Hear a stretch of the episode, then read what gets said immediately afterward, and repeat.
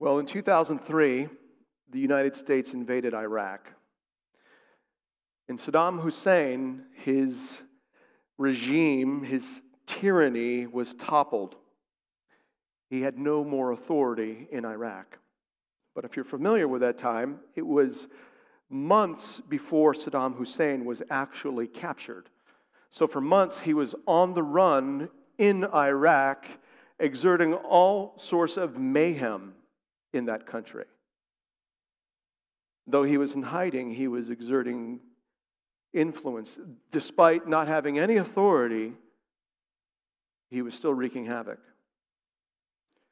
It's a great picture of indwelling sin in the life of a believer. The cross of Jesus Christ has paid the penalty of sin. The cross of Jesus Christ has broken the power of sin. And yet, the cross of Jesus Christ has yet to eradicate sin from the life of the believer. We are simultaneously justified in God's eyes, and yet we still sin. And we have this little tyrant called indwelling sin wreaking havoc in our lives.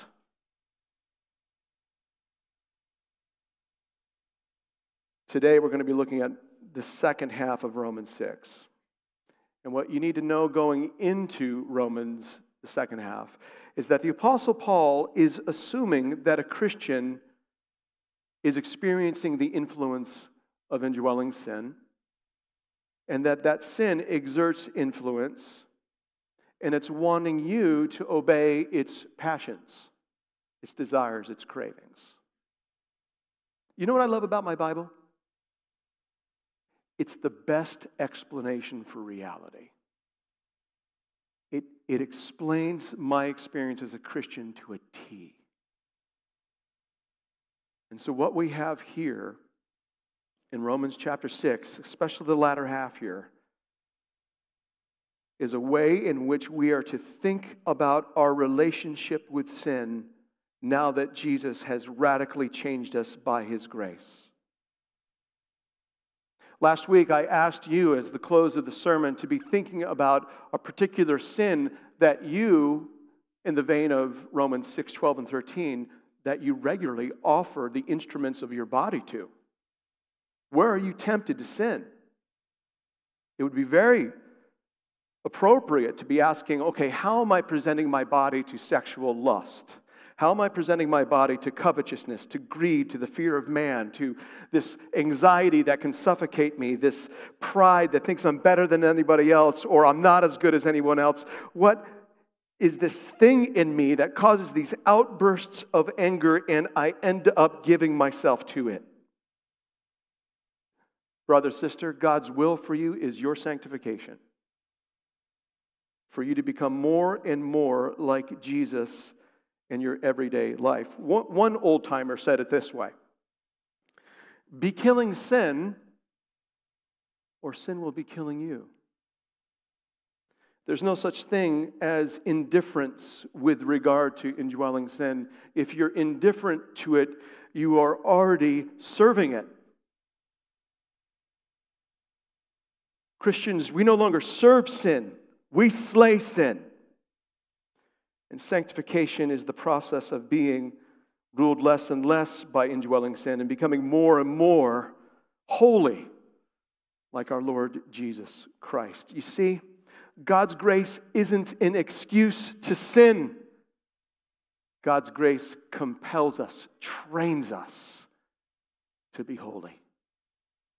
So we're going to move forward as we have been over the next couple last Sundays, we're going to look at doctrine defined. So we're going to circle back to this thing called sanctification. I'm going to walk you through that chart I showed you last week just to remind those of you who are here. And if you weren't here, so those of you who weren't here, see a very important distinction between the doctrine of justification and sanctification. And then we're going to dive into Romans chapter 6, 15 through 23. I'm going to help you see that, that this doctrine of sanctification is biblical. We just can't agree to it. We must be engaging in it. And then finally, I'm going to apply this doctrine in two ways a holy mindset, we've got to be thinking a certain way, and a holy skill set in which you are equipped to slay your sin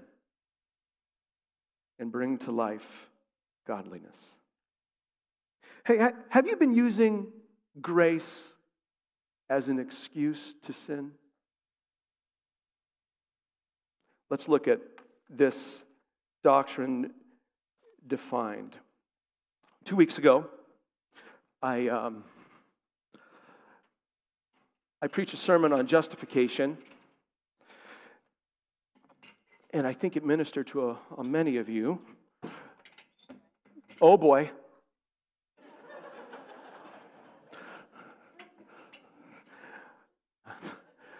Just, I know, I got it. Okay, this is my sanctification.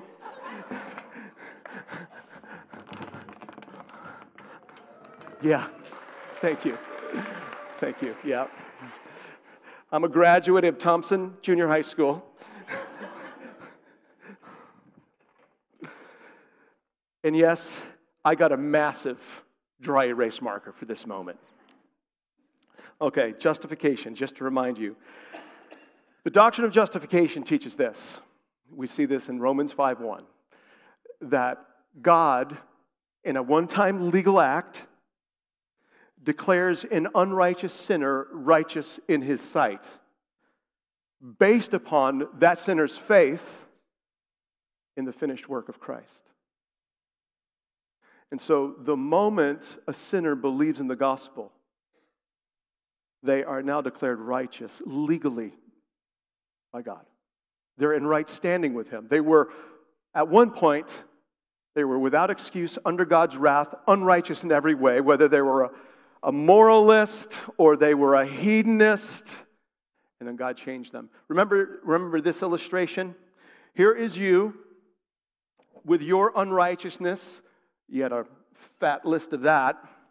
And God's wrath was over you for that. And then here's Jesus Christ with his 33 years of perfect righteousness. And what God does the moment a sinner believes is he thinks differently about this. He considers your righteousness as now being placed on Christ. And he applies Christ's death from 2,000 years ago. All the wrath poured out on Christ is now poured out on Christ for all of your sin. So it's completely forgiven. That's how he thinks about you. But that's just half of it. Because now God also thinks of Christ's righteousness as the fancy word is imputed to you. It's, it's legally true of you the moment you believe. All of Christ's righteousness. And so at that moment, he sees you and thinks of you as completely forgiven, all of his wrath poured out on Christ for your sake, and now all of Christ's righteousness imputed to you. It's yours now. And at that moment, you are justified in his sight, at peace with God. That's why that verse, 2 Corinthians 5:21, and he, God, made him Jesus, who knew no sin, to become sin on our behalf, that we might become the righteousness of God. That's what that's talking about. That's double imputation. That's the internal workings of justification. And so now a justified sinner has an imputed righteousness in which they stand. This doesn't change. It's a work of God alone. It's immediate at the moment you believe, and it's not just immediate. What was the word I wanted there? Immediate and oh, this 51 year old brain. It was immediate and it was complete. Because it's the, the righteousness of Christ imputed to you, there's no more additional righteousness of Christ that needs to be imputed to you. It's all yours, it's complete the moment you believed. And therefore, it's unchanging. So now, if I came to Christ as a 19 year old, for the rest of my days on this planet, I am fully righteous in God's sight because of the finished work of Christ imputed to me. Do I have an amen? Okay, this is justification. This happens the moment of your salvation. God alone, we add nothing to it. It's immediate, complete, unchanging. For by grace you've been saved through faith. It's not your own doing, it's the gift of God. Now, when we get to sanctification, where justification is that one time legal declaration of God, sanctification is a cooperative between God and a justified sinner in which we are working together to work out what God has started in us. It's a process of being less and less ruled by sin and more and more like Christ in his holiness. And so, this we can call it practical or experiential righteousness. It's right living showing up day by day in your life.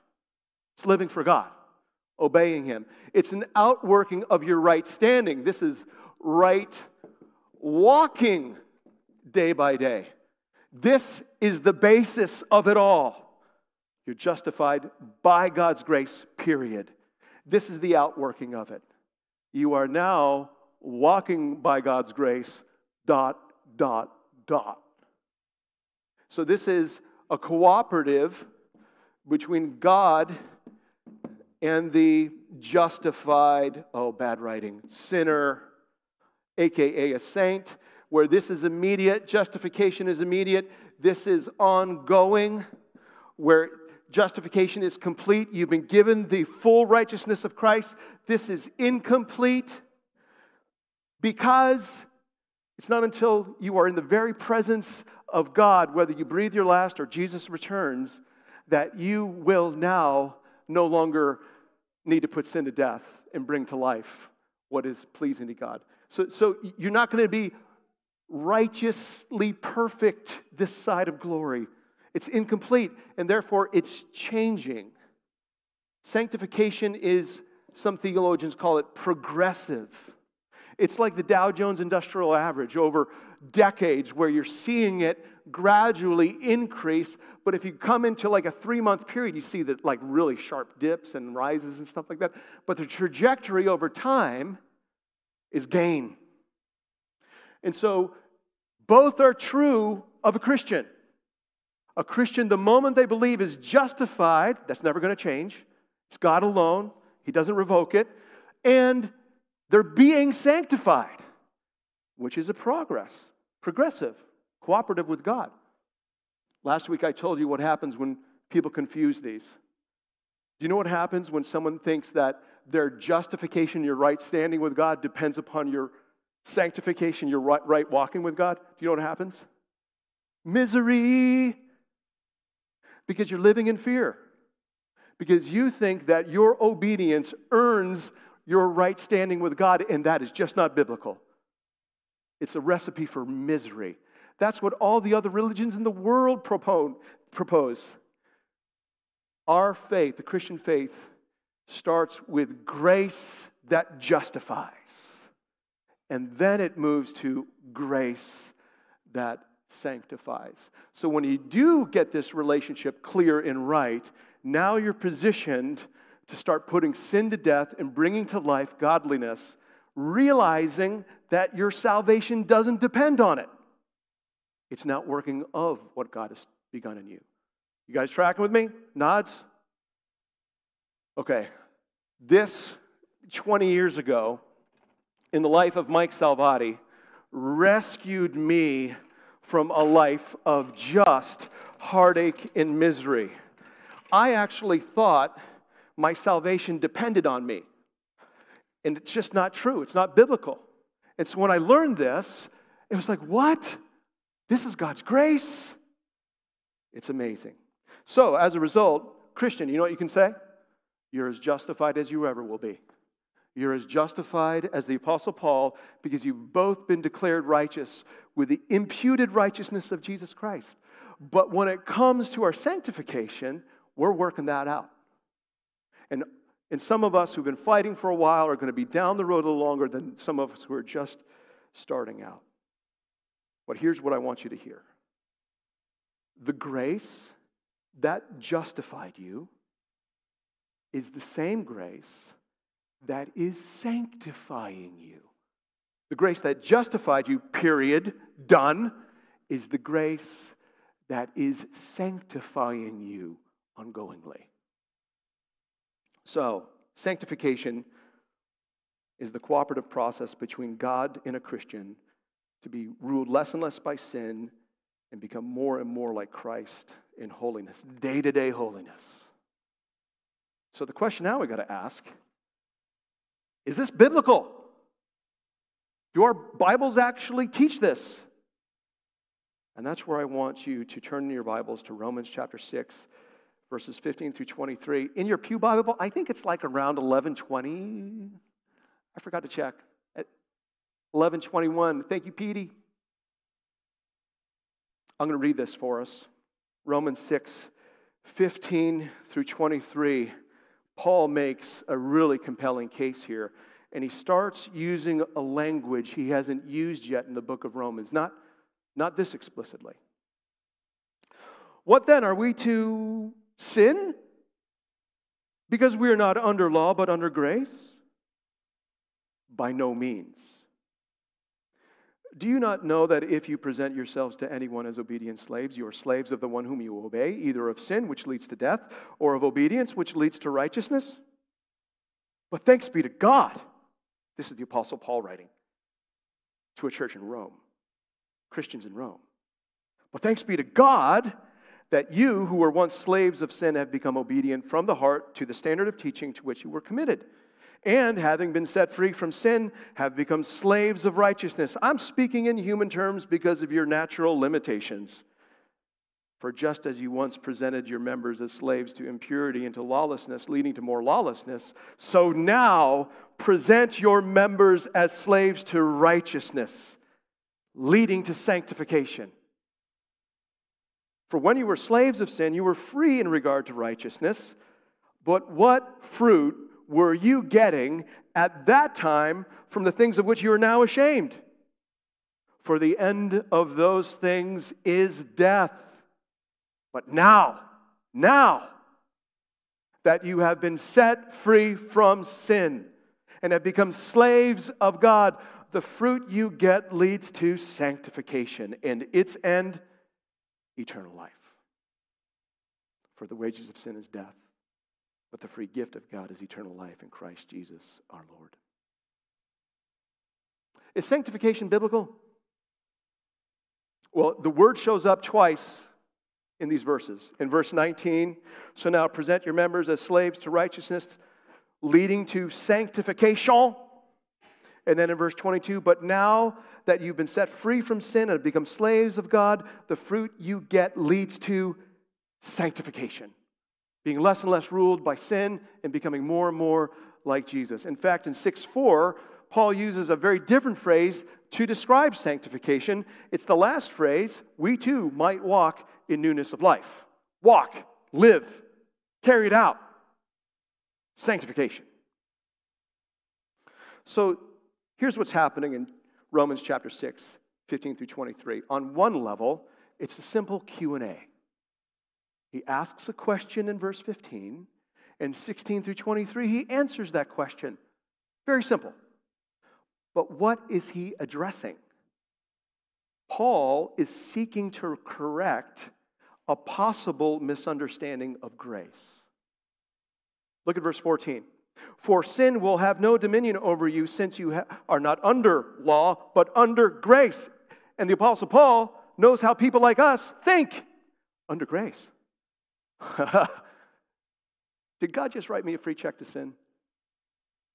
And so he says, What then? Are we to sin? Go on sinning, continue in sin, because we're not under law but under grace? If grace is ruling us, if we're under the dominion of grace now, can we sin all we want?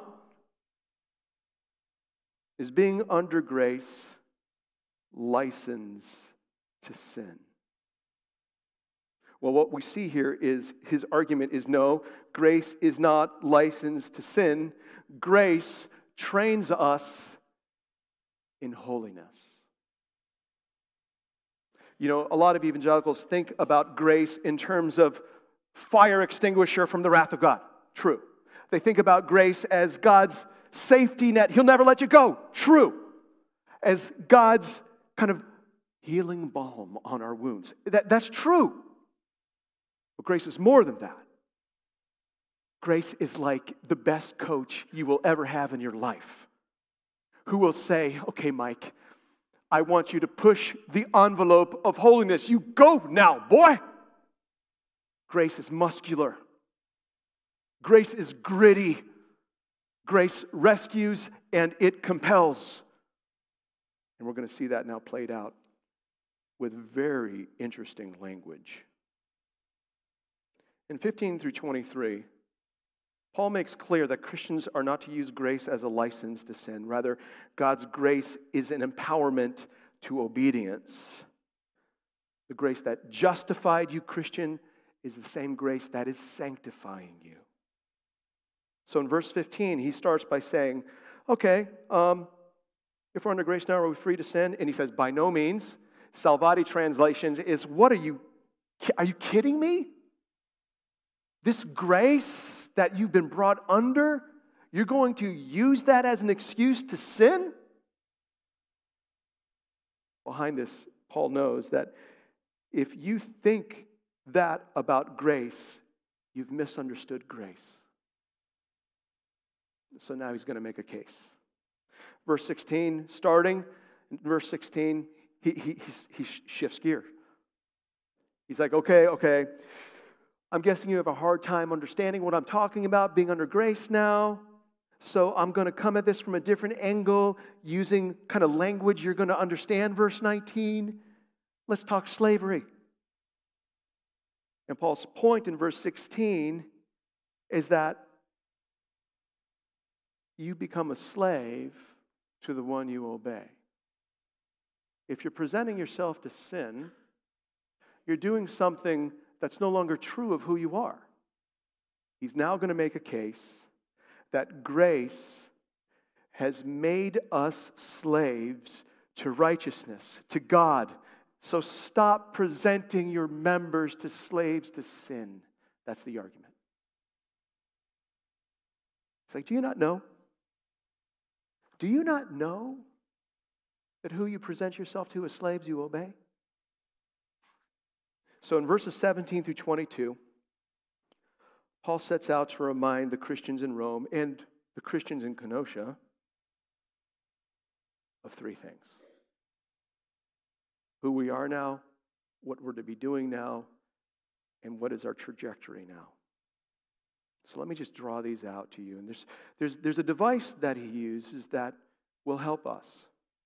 Throughout this passage, not only is he talking in slavery, but he's using a kind of a literary device that is a before and after technique, a then and now technique. So let me show you.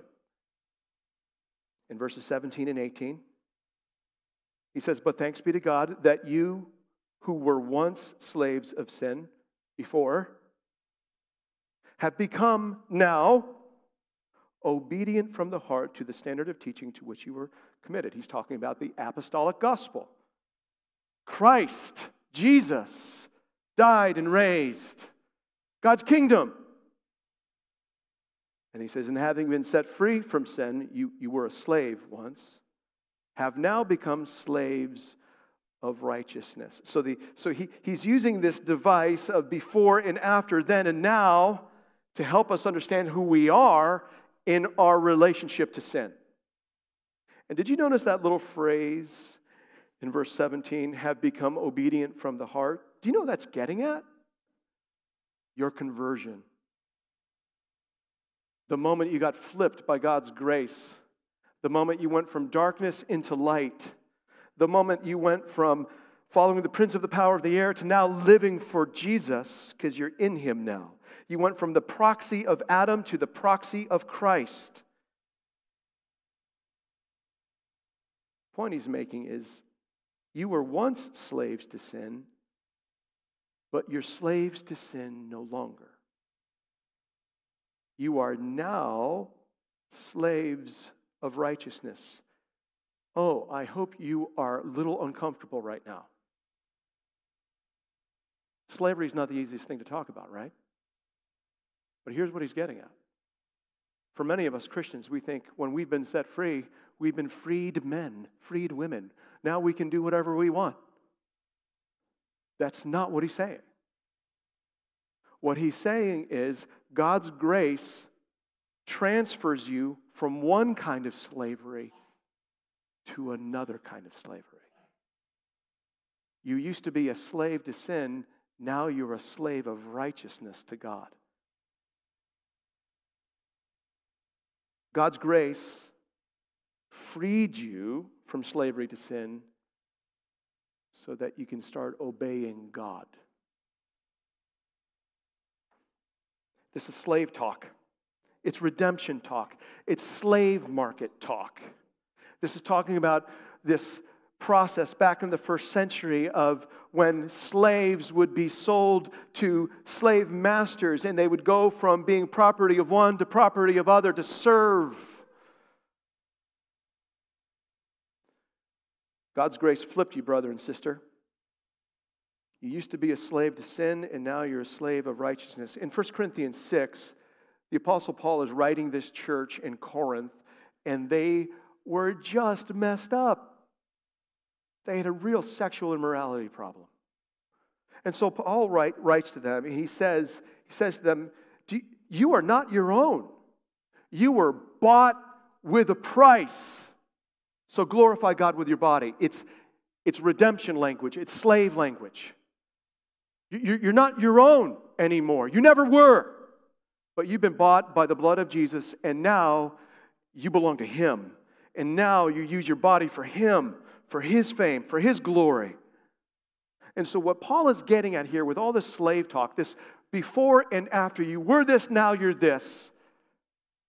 Brother, sister, do you know why you don't present your body to sin anymore? You're not owned by sin anymore. You're owned by Jesus now. Property of Jesus. You belong to Him. He didn't save you so that you can do anything you wanted. He saved you so that you could now live a life for Him. So, this passage starts out with who you are now as a slave of righteousness. You were a slave of sin, now you're a slave of righteousness. And now we go to what are we to be doing now? Verse 19. Verse 19, after he talks about speaking in human terms because of their natural limitations, he says, For just as you once presented your members as slaves to impurity and to lawlessness, leading more lawlessness, so now present your members as slaves to righteousness. So there's the before and after. Before, this is what Paul's saying. Hey, Romans, you know, you know, before before you became Christians, you were just excellent slaves to sin. You excelled at your slavery to sin. You just presented yourself to sin and impurity with just exceptional force and consistency. And then he says, in fact, you did it so well, you went from one kind of lawlessness to another kind of lawlessness. You pushed the envelope of lawlessness.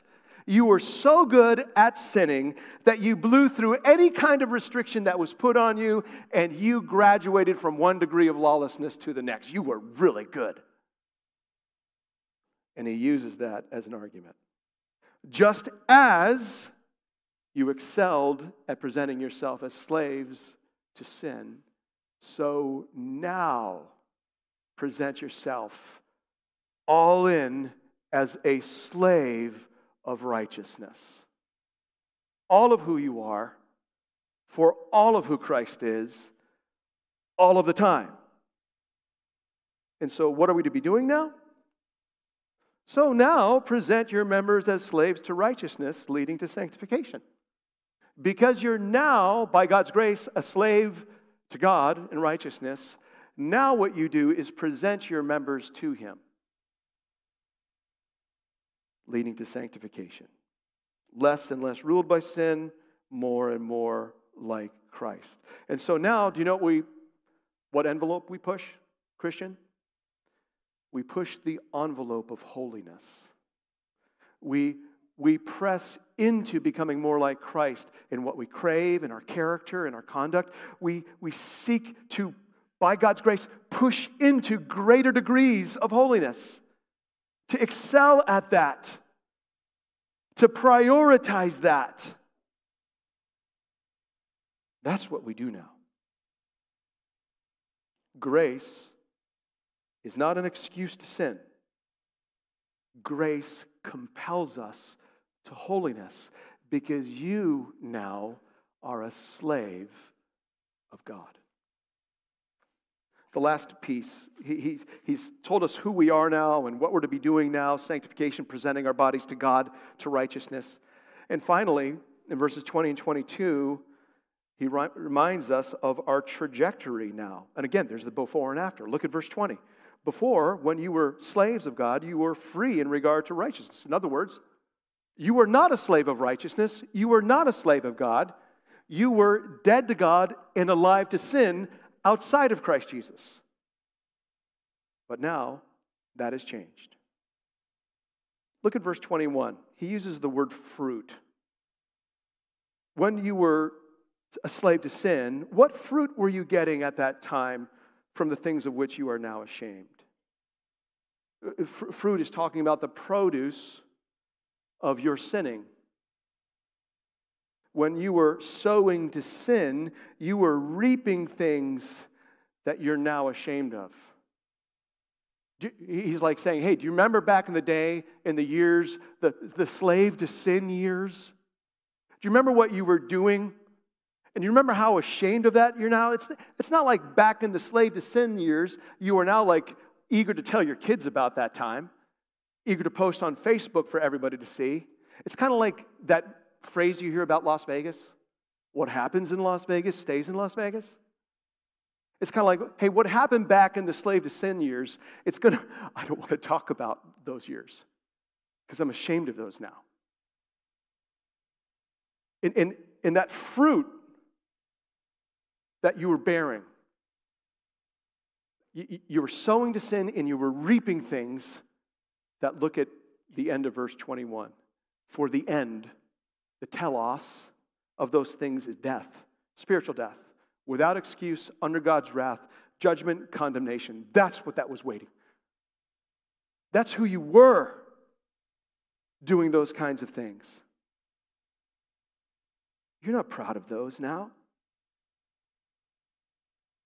You know, if you open up your Bible, I'll just read this to you. Back in the slave to sin years, you were just reaping all sorts of works of the flesh. Now, the works of the flesh, Galatians 5:19, are evident. Sexual immorality, that was me. Impurity, sensuality, idolatry, check. Sorcery, eh. enmity, strife, definitely. Jealousy, for sure. Fits of anger, a lot. Rivalries, yes. Dissensions, divisions, Envy, uh huh. Drunkenness, not so much. Orgies, mm. and things like these. You want to go paste those, post those on Facebook? You're ashamed of those things now. Why would you ever go back to giving yourself to those things? That's who you were. Look at verse 22. But now, that you've been set free from sin and have become slaves of God. There's this great redemptive work of grace in which He flipped you. And He says, the fruit you get, same word, fruit that you get now, it's not, it's not the stay in Vegas stuff. It's the stuff that you don't need to be ashamed of. It's the stuff that pleases God. For the fruit of the Spirit is love, joy, peace, patience, kindness, goodness, gentleness, faithfulness, self control. Against such things there is no law. God delights in these things. You don't have to be ashamed of these things now. This is the fruit of sanctification, of where you're being less and less ruled by sin and becoming more and more like Christ, because that fruit of the Spirit forms a profile of Jesus want to be like him. And the end of that, the telos of that, is eternal life. That's the trajectory we're on, brothers and sisters. We're on the grace trajectory of becoming more and more holy, which results in eternal life because we've been justified by His grace. We've been united with Christ in His death and resurrection. We've been, we've been redeemed. So we don't go back to that stuff. You're no longer a slave to sin, but a slave to God on a grace trajectory. The fruit is sanctification, and the end is eternal life. That's who you are now, period. So Paul's making this argument in Romans 6 15 through 23. It's like, hey, you know what? We're not, we, we, we don't come under grace so that we can keep sinning. No, it's not who we are anymore. We're slaves of God, slaves of righteousness. We, what we do now is offer our bodies to Him unto sanctification, holiness, and we are on a whole new trajectory. We, we're going to glory. And so we live like that now. The point is, is that we don't offer ourselves to sin anymore because we're now slaves of God. It's all by His grace. And at the heart of this, what flipped the script is the redemptive work of God in Christ Jesus for you. He bought you with his blood. You are not your own. You've been purchased by the blood of Christ. So present yourself to God as slaves of righteousness. Anybody asking, how do I do that? What does that look like? How can I present myself to God day in, day out as a slave of righteousness? Well, let me tell you doctrine applied. Would you quickly look at Titus chapter 2, verses 11 through 14? Listen to this. As my friend says, peep this. Look at that. For the grace of God has appeared, bringing salvation for all people, training us. The grace of God is training us to renounce ungodliness and worldly passions and to live self controlled, upright, and godly lives in the present age now waiting for our blessed hope, the appearing of the glory of our great God and Savior Jesus Christ, who gave himself for us to redeem us from all lawlessness and to purify for himself a people for his own possessions who are zealous for good works. You're in grace training, brother and sister in Christ. When you were flipped by God's grace, you went into grace training. The grace that justified you, period, is the same grace that is making you holy, dot, dot, dot. It's training you. It's going to train you in two ways a holy mindset and a holy skill set. Here's the holy mindset the holy mindset is a way of thinking about yourself through the lens of the Bible. This morning's passage calls you Christian to believe something about yourself.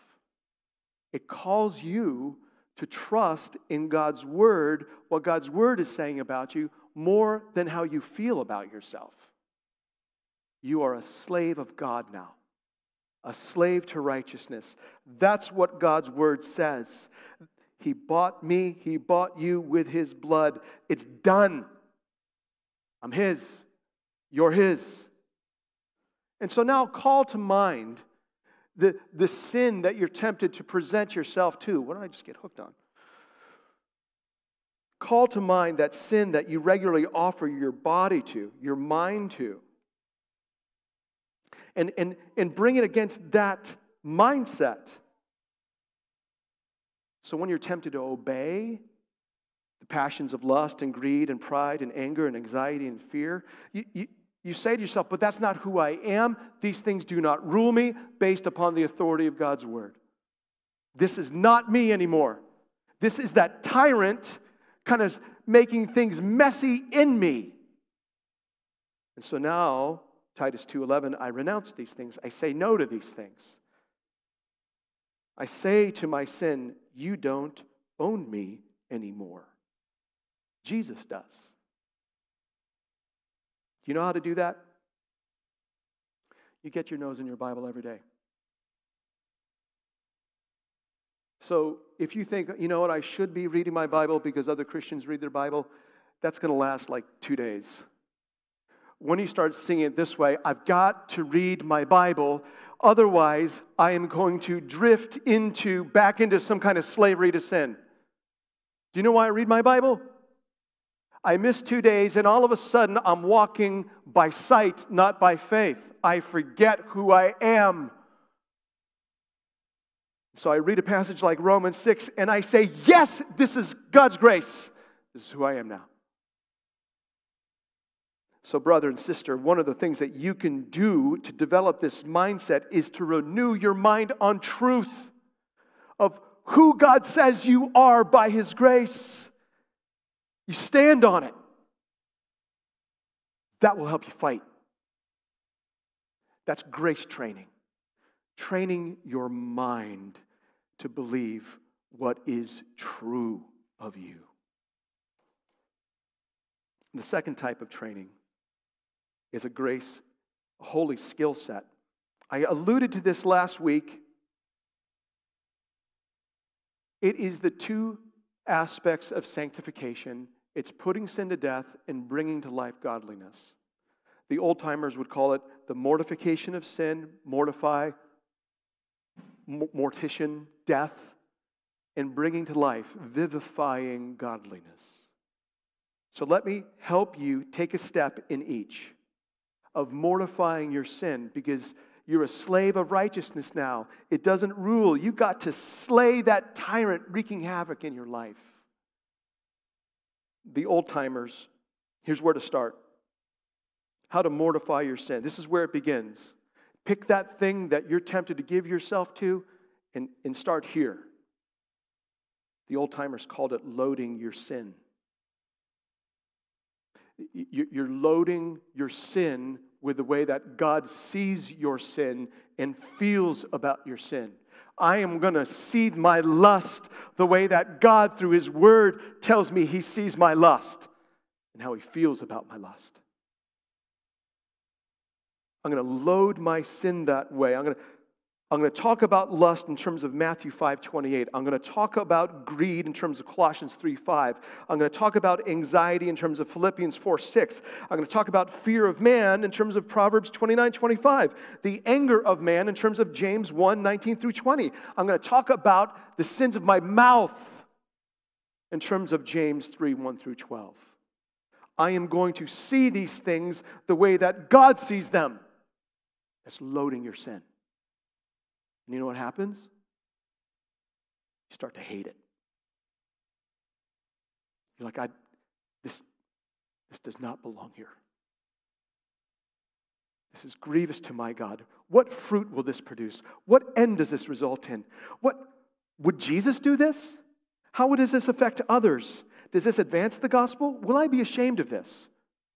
These are the things that we ask to load our sin and we're praying all along, oh God, would you help me to see this thing in me the way that you do? And would you make me feel about this thing the way that you do?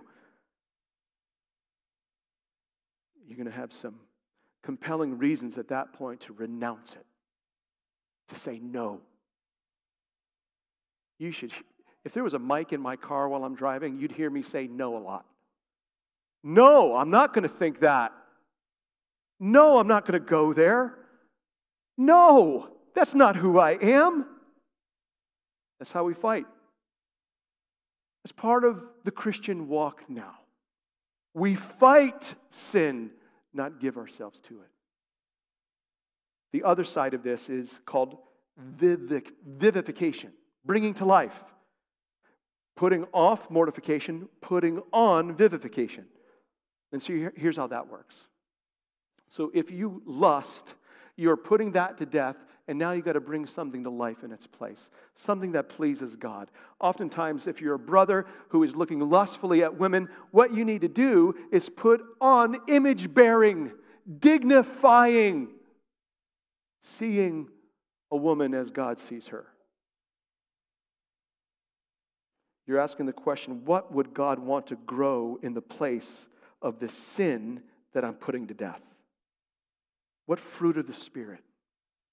What, what craving and desire that would be pleasing to God? What character trait? What conduct needs to be now grown in me? God, help me become like Jesus. Kill these things and bring to life Christ likeness. Okay, I'm going to give you two strategies. You've been great. Two strategies that apply to both. You're going to want, if you're taking notes, put down 2 Corinthians 3:18.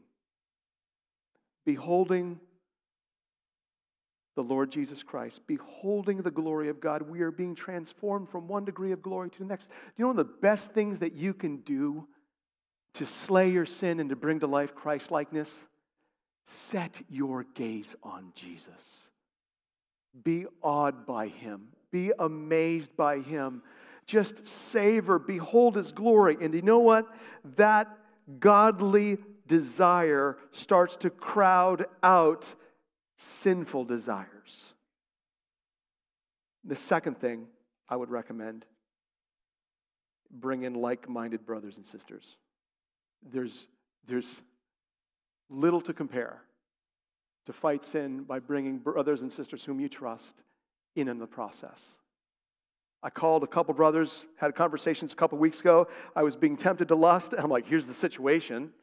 And man, they, they helped me so much. It was just so helpful talking to them about it. Bringing it into the light, walk in the light. Who can you confide your fight to sin with? Not only will you grow in your sanctification, it'll raise the bar. Okay. I even cut down this sermon. Man, I started to go long. Let me wrap it up. Justification, God's legal one time declaration of you that you are in right standing with Him based on the finished work of Christ. That doesn't change. You are in right standing, Christian, with God. If you're not a Christian, that's the next step. Believe in what God has done through Jesus and be saved. Sanctification is the cooperative between God and a Christian to become more and more like Christ, to be less and less ruled by sin. And we all know there's this gap between our imputed righteousness and our experiential righteousness. Amen? Let me close with some good news. We're one day closer. When Jesus comes back and all the dead are raised, and He distributes our resurrection bodies back. And yes, there, the penalty of sin is paid for. And yes, the power of sin is broken. But you know what's going to be amazing? The presence of sin will be eradicated. And now our experience is going to match our legal standing. Is that good news? One day closer. So now we fight. Let's pray. God in heaven, would you take my fish and loaves of your word and would you multiply? And would you attend to my brothers and sisters? And that, God, you would stir in them a hunger and thirst for your righteousness, a boldness and a courage to fight and slay sin and to become more and more like Christ. Thank you, God, for your justifying work with which you've done on your, by your grace for us. And now pour out your grace more and more, that we would become more and more like Christ in all that we do. Amen.